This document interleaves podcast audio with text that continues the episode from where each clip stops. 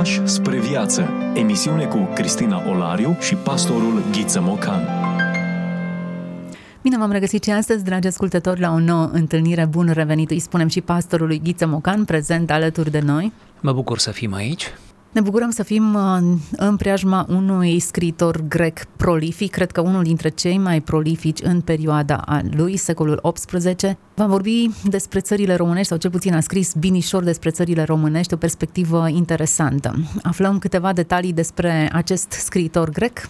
Numele lui este Constantin da Pontes, s-a născut într-adevăr în Grecia, deși familia lui provine din spațiul italian. Tatăl său provine dintr-o familie înstărită uh, și el se numea Da Ponte în italiană și a împlinit funcția de consul al Angliei în regiunea insulelor Sporade, care aparțineau pe atunci Imperiului Otoman. Să nu uităm, suntem în uh, perioada de dominație a Imperiului Otoman, perioada cea mai bună a acestui uh, imperiu, Uh, iar țările române despre care vom vorbi, țara românească în mod deosebit, nu, era uh, sub această uh, domnie, este perioada aceea fanariotă de aproape 200 de ani despre care mult s-a scris și s-a făcut dezbatere. Tânărul Constantin a primit o educație aleasă. Până la 17 ani a urmat cursurile școlii de, din insula natală, care fusese înființată cu puțin timp uh, în urmă de către tatăl său. Deci tatăl său un om foarte important, proeminent, cu activități, uh, iată, răsunătoare. La 30 ianuarie 1731, să menționăm Uh, Constantin se naște la 1713 sau 1714, se stinge în 1784. Revenind, 30 ianuarie 1731 a plecat la Constantinopol, unde s-a bucurat de ajutorul și protecția lui Constantinos Venturas, un dragoman al flotei la înalta poartă, care l-a introdus în cercurile influente din Fanar. L-a cunoscut astfel pe Constantin Racoviță, care l-a recomandat tatălui său, Mihai Racoviță, pe atunci domn al țării românești. Și iată deja prima contingență, nu, între uh, acest Dapontes și uh, Racoviță, respectiv țara românească. În luna iunie a aceluiași an, Dapontes ajunge la București la încurajarea principelui care i-a promis să-l ia sub protecția lui. Trei luni mai târziu, ghinion, cum am zice noi astăzi, Mihai Racoviț a fost destituit, iar Da Pontes rămâne fără susținător. Se adresează pentru ajutor patriarhului Meletie al Ierusalimului, vechi prieten de al tatălui său, aflat și el pe atunci la București. Prin intervenția acestuia a primit susținerea noului domn Constantin Mavrocordat. Sper că aceste nume, cum ar fi Racoviță, Mavrocordat, nu sunt chiar așa de noi pentru uh, ascultătorii noștri. Pe perioada studiilor a locuit la mănăstirea Sfântul Gheorghe cel Nou, care îi oferea și hrana și 20 de lei din vremea aceea pe an, uh, prin decizia patriarhului Meletie. Invitat încă din timpul studiilor să devină locțiitorul șefului Cancelariei Domnești în Moldova, unde Constantin Mavrocordat a avut o primă perioadă de domnie între 1733-1735, Da Pontes refuză inițial. Totuși, doi ani mai târziu, la întoarcerea lui Mavrocordat pe tronul țării românești, el devine secretarul personal al principelui, se mută la curte și își începe poziția, cariera de înalt funcționar, iar în paralel face studii avansate de filozofie. Prima etapă a carierei sale, în cele două principate, a fost strâns legată de destinul principelui fanariot Constantin Mavrocordat, pe care l-a urmat în domeniile lui de la București, apoi la Iași, ocupând funcția de locțiitor al șefului cancelariei domnești, pe care inițial, cum știm, o refuzase. În anul 1736, la vârsta de 23 de ani, nu-i așa, ce tânăr și ce poziție însemnată, Da Pontes a publicat la București prima sa lucrare, intitulată Carte cuprinzând sfințitele slujbe ale Sfântului Sfințit Martir Haralambie, făcătorul de minuni, și ale cuvioasei matrona din orașul Hio, acelui întru sfinți părintelui nostru Spiridon, episcopul Trimitundei, făcătorul de minuni. Tipărită pe cheltuiala lui Constantin Xipolotos, al doilea logofăt al domniei. Cartea conținea texte a trei alocuțiuni, dacă vreți, îngrijite de, de Da Pontes. Nu vom intra în detalii. În același timp, uh, uh, Da Pontes și-a început activitatea de cronicar, redactând primele sale texte originale în care își propunea consemnarea principalelor evenimente ale vremii. Astfel, din poziția sa de secretar domnesc, a avut posibilitatea să descrie războiul ruso-austro-turc din perioada 1736-1739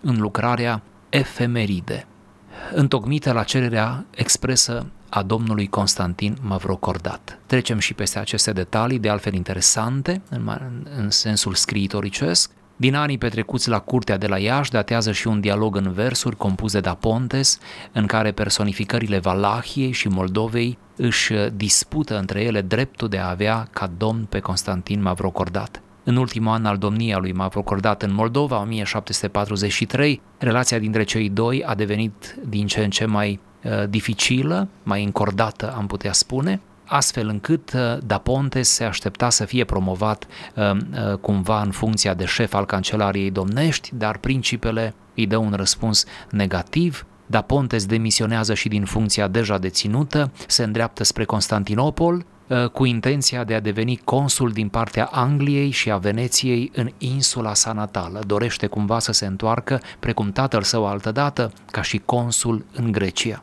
Și-a schimbat însă planurile la insistența lui Ioan N. Mavrocordat, fratele fostului său protector, care uneltea pe lângă înalta poartă pentru a obține tronul Moldovei. Ajuns domn în 1743, acesta îl numește pe Da Pontes șef de plin al cancelariei princiare de la Iași, exact postul pe care și-l dorea. În paralel, Da Pontes deținea și titlurile de consul al Angliei și ecleziarh al Patriarhiei Ierusalimului începând cu 1744. Preocupat preponderent de politică, a doua perioadă de la Iași, Da Pontes acordă mai puțin timp activității de scriitori, de asemenea, ă, poziția sa influentă îl pune în legătură cu tot felul de personalități, de fapt cu marile personalități ale vremii, nu vom insista, adună bani pentru cauze speciale, pentru zidire de biserici, pentru ă, refacere de mănăstiri, atât în țara românească cât și în țara lui de baștină. În perioada respectivă, uh, de asemenea, este implicat în tot felul de intrigi la palat, uh, în tot felul de scandaluri de corupție, uh, luptă pentru dreptate, este prins uneori în jocurile acelea ale puterii specifice perioadei, perioadei fanariote. Uh, și în uh, cele din urmă este acuzat pe nedrept de o anumită uneltire, care s-a dovedit a fi o acuzație falsă, și este închis pentru 2 ani, aproape 2 ani, în, uh, între 1747-1748, în temniță. După eliberare se retrage pentru lecuregere la Mănăstirea Sfânta Treime din insula Halki, în apropiere de Constantinopol, acolo intră în contact cu alte personalități ale vremii, Uh, și ale vieții ecleziastice, Ioanichie Caragea, de exemplu, uh, Paisie, fost patriarh ecumenic, Silvestru, fostul patriarh al Antiohiei și, și alții. Se căsătorește apoi în 1749 cu Marioara, fica unor greci din Constantinopol, uh, locuiește împreună cu soția lui la Halki, dar soția sa bolnăvicioasă și fica lor nou născută, Magdalena, mor amândouă doi ani mai târziu trece și prin această experiență a văduviei. Natura agitată și indisciplinată, cum este descris uh, de către cronicari, intră în 1756 în conflict cu superiorii săi de la mănăstire, motiv pentru care se transferă la mănăstirea Bunavestire din insula sa natală, unde și acolo intră în conflict cu, cu mai mari mănăstirii, pe care o părăsește după șase luni și pleacă într-o altă mănăstire din muntele Atos. Acolo călugărul a primit sarcina de a se reîntoarce în principatele dunărene pentru a obține banii necesari, suportul necesar pentru renovarea bisericii mănăstirii. În 1757, împreună cu alți doi călugări, vine în țara românească, unde primește onoruri de la fostul său principe, Uh, și de la alți uh, uh, cunoscuți, adună banii respectivi, apoi urmează o peregrinare de vreo 8 ani pe care le face prin diferite părți ale Europei, nu vom insista, revine în cele din urmă în muntele Atos în 1765 pentru a supraveghea construcția noii biserici pentru care strânsese bani. În fine, din cauza unor neînțelegeri, din nou, se simte nevoit să părăsească Atosul, ajunge într-o altă mănăstire în 1771, iar apoi ajunge din nou pe insula natală, la Bună Vestire. În fine, în 1784, edificiul a fost uh, uh, închinat mănăstirii din, uh, din muntele Atos și Da Pontes revine în Atos înainte de a primi un răspuns de confirmare. Acolo a și murit la data de 7 decembrie 1784. Frântori de înțelepciune. Vorbim despre autori care nu au voie să fie uitați. Discuție cu pastorul Ghiță Mocanu. Iată o introducere biografică generoasă. Cred că ne prinde bine din când în când să răsfoim pe pagini de istorie și să descoperim etape din viața noastră. Iată, o istorie întrețesută cu uh, Grecia și într-o perioadă a dominației Imperiului Otoman cu, um, mă rog, gândeam la cartierul Fanar, conducere fanariotă de care am avut parte și noi în Principatele Românești. Despre aceste Principate Românești este și textul pe care îl lecturăm astăzi, propun să ne oprim asupra lui. Fragmentul cel vom lectura face parte dintr-o epistolă pe care Constantin da Pontes, fost secretar al domnului Constantin Mavrocordat, tuns ulterior în monahism sub numele de Chesarie, o adresează marelui vornic Constantin Dudescu. La data de 18 august 1759. Această epistolă s-a numit Epistola lui Chesarie da Pontes către marele vornic Constantin Dudescu și a fost publicată pentru prima dată în anul 1895. Așadar, să ascultăm acest fragment emoționant, plin de vervă și, de ce nu, de învățăminte. Am venit și eu la Târgoviște și văzând cele de acolo, iată scriu și zic mai asemenea cu Iulius Cezar, aceleași am venit, am văzut, am plâns. Fala Universului este țara românească. Frumusețea Europei este țara românească. Râurile tale curgătoare de aur, câmpiile dătătoare de aur, munții tăi frumoși și dealurile foarte plăcute, plini de izvoare, plini de arbori, nu numai sălbatici, dar și cultivați, lucru de mirare. Păduri pline de umbră, stejari prea măreți, grădini prea mirositoare, câmpii prea desfătătoare, văi prea plăcute, râpi prea delicioase, locuri prea încântătoare, localități foarte mărețe, ogoarele tale prea regulate, șesurile tale prea înflorite, pământul foarte roditor, productele foarte mănoase. Nimic nu stă neproductiv, nu se află nefolositor, nu pare a fi deprisos. Câmpiile și munții sunt foarte de admirat fala universului țara românească. Frumusețea Europei, țara românească, râurile tale sunt vestite, iazurile tale sunt renumite. Livezile tale sunt pretutindeni, stupii tăi în tot locul, cu belșugare vinurile tale, mierea ta în abundență și cu prisosință, ceara ta și aleasa calitatea a cerii tale, marele tale, delicioase și nobile vinurile tale, ca frunzele boii, ca stelele oile și ca nisipul cai. Căprioare câte voiești, capre sălbatice câte-ți plac, de iepuri și câini tesaturi, urși foarte mari, vulpi foarte frumoase și veverițe foarte multe. Bună-i Moldova, dar mai bună țara românească. Bună-i Polonia, dar mai bună țara românească, bună-i Ungaria. Dar mai bună țara românească, bun e tot pământul dar e mai bună țara românească. Fala Universului, țara românească, frumusețea Europei, țara românească, măruntaiele ei sunt adevărate saline, pântecele ei, păcurărie, iar din sâni curge în adevăr miere și lapte și din coapsele ei apă, cu aur curat și lucitor. Pieptul îmbrăcat cu biserici, spatele cu mănăstiri, umerii săi cu grădini, puterile ocârmuirii sunt satele și palatele. Din frunte, ca din răsărit, apare strălucitul București, auritul București, dulcele București, superbul și prea gloriosul scaun al domnilor și prea însemnat. gloria domnilor țara românească, mândria grecilor țara românească, fala românilor țara românească. Dar nenorocita țară românească. Mănăstirile tale sunt acum fără călugări, călugării fără egumen, egumenii fără de Dumnezeu, Dumnezeul tău fără de răzbunare, orașele și satele tale ale țării românești, fără creștini, creștini fără legi și legile fără temei.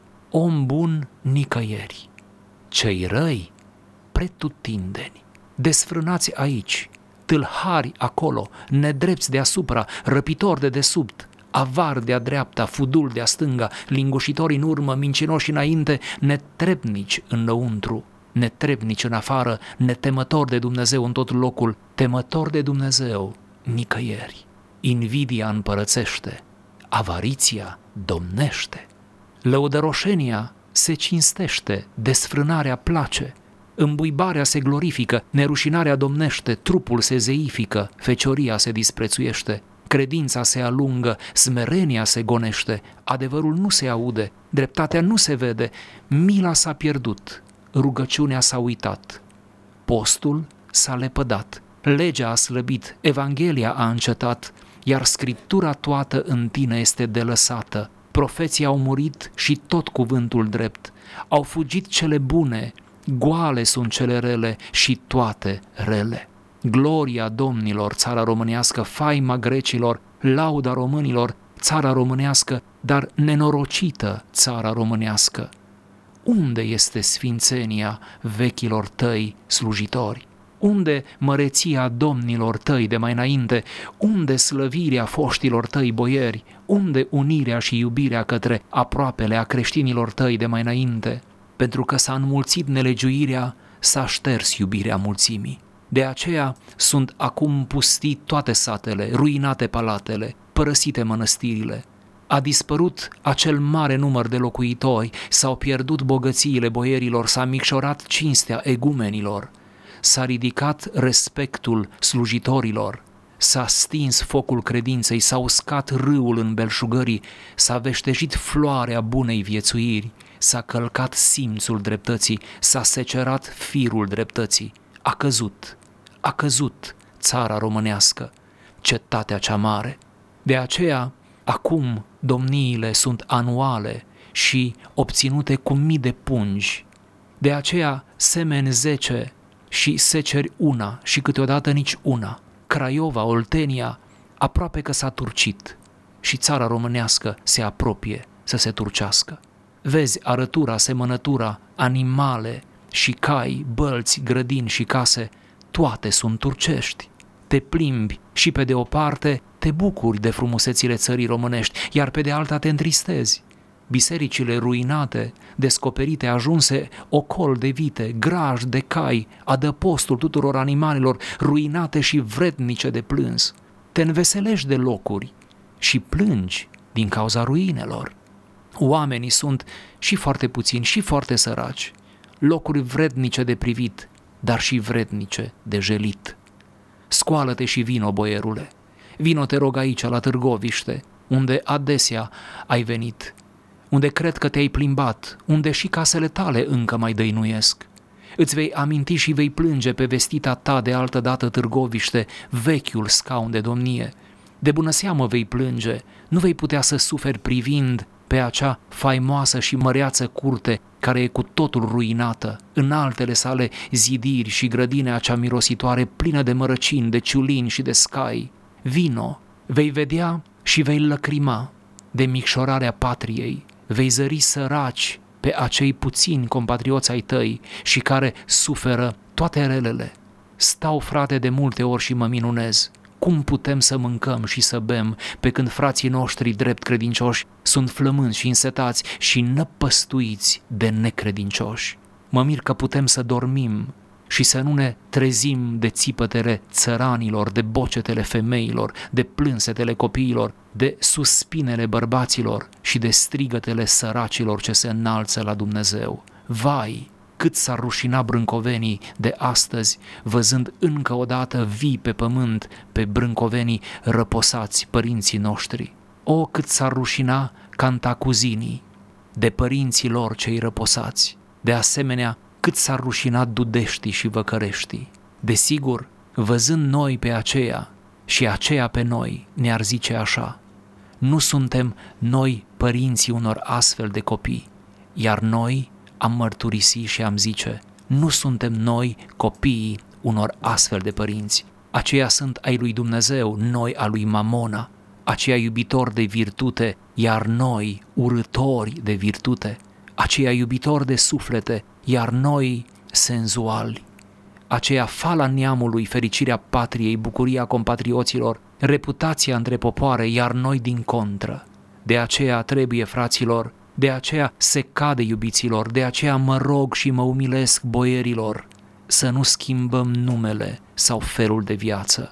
Tu, o rai al lumii, țară românească, dorit scaun al domnilor, fală a românilor, ridică-ți ochii în jurul tău și privește pe fiii tăi, suspină și vezi, plângi și zărește și ajută. Părinte al cerurilor, întărește pe credinciosul și milostivul Domn, pe boieri îi întărește, pe locuitori îi binecuvintează, pe străini cârmuiește-i, alungă-i pe turci, pedepsește-i pe cei nedrepți.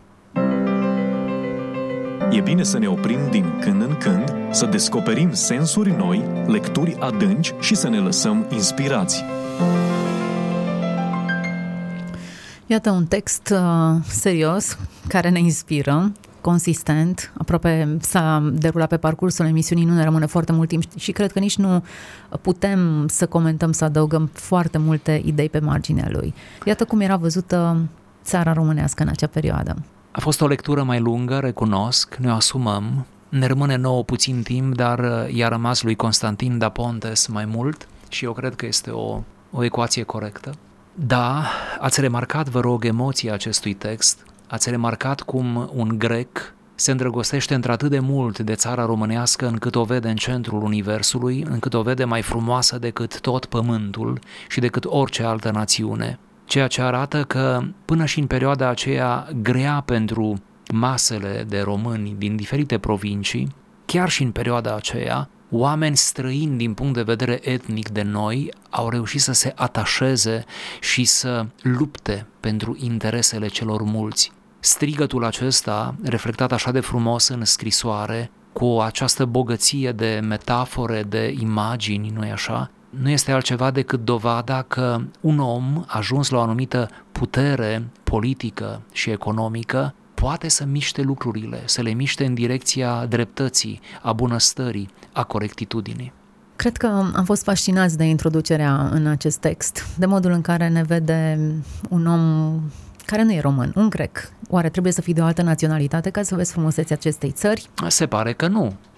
Avem exemple și mai recente, nu? Cum ar fi Regina Maria, de exemplu, care a scris texte um, de aur despre plaiurile românești. Ce naționalitate avea?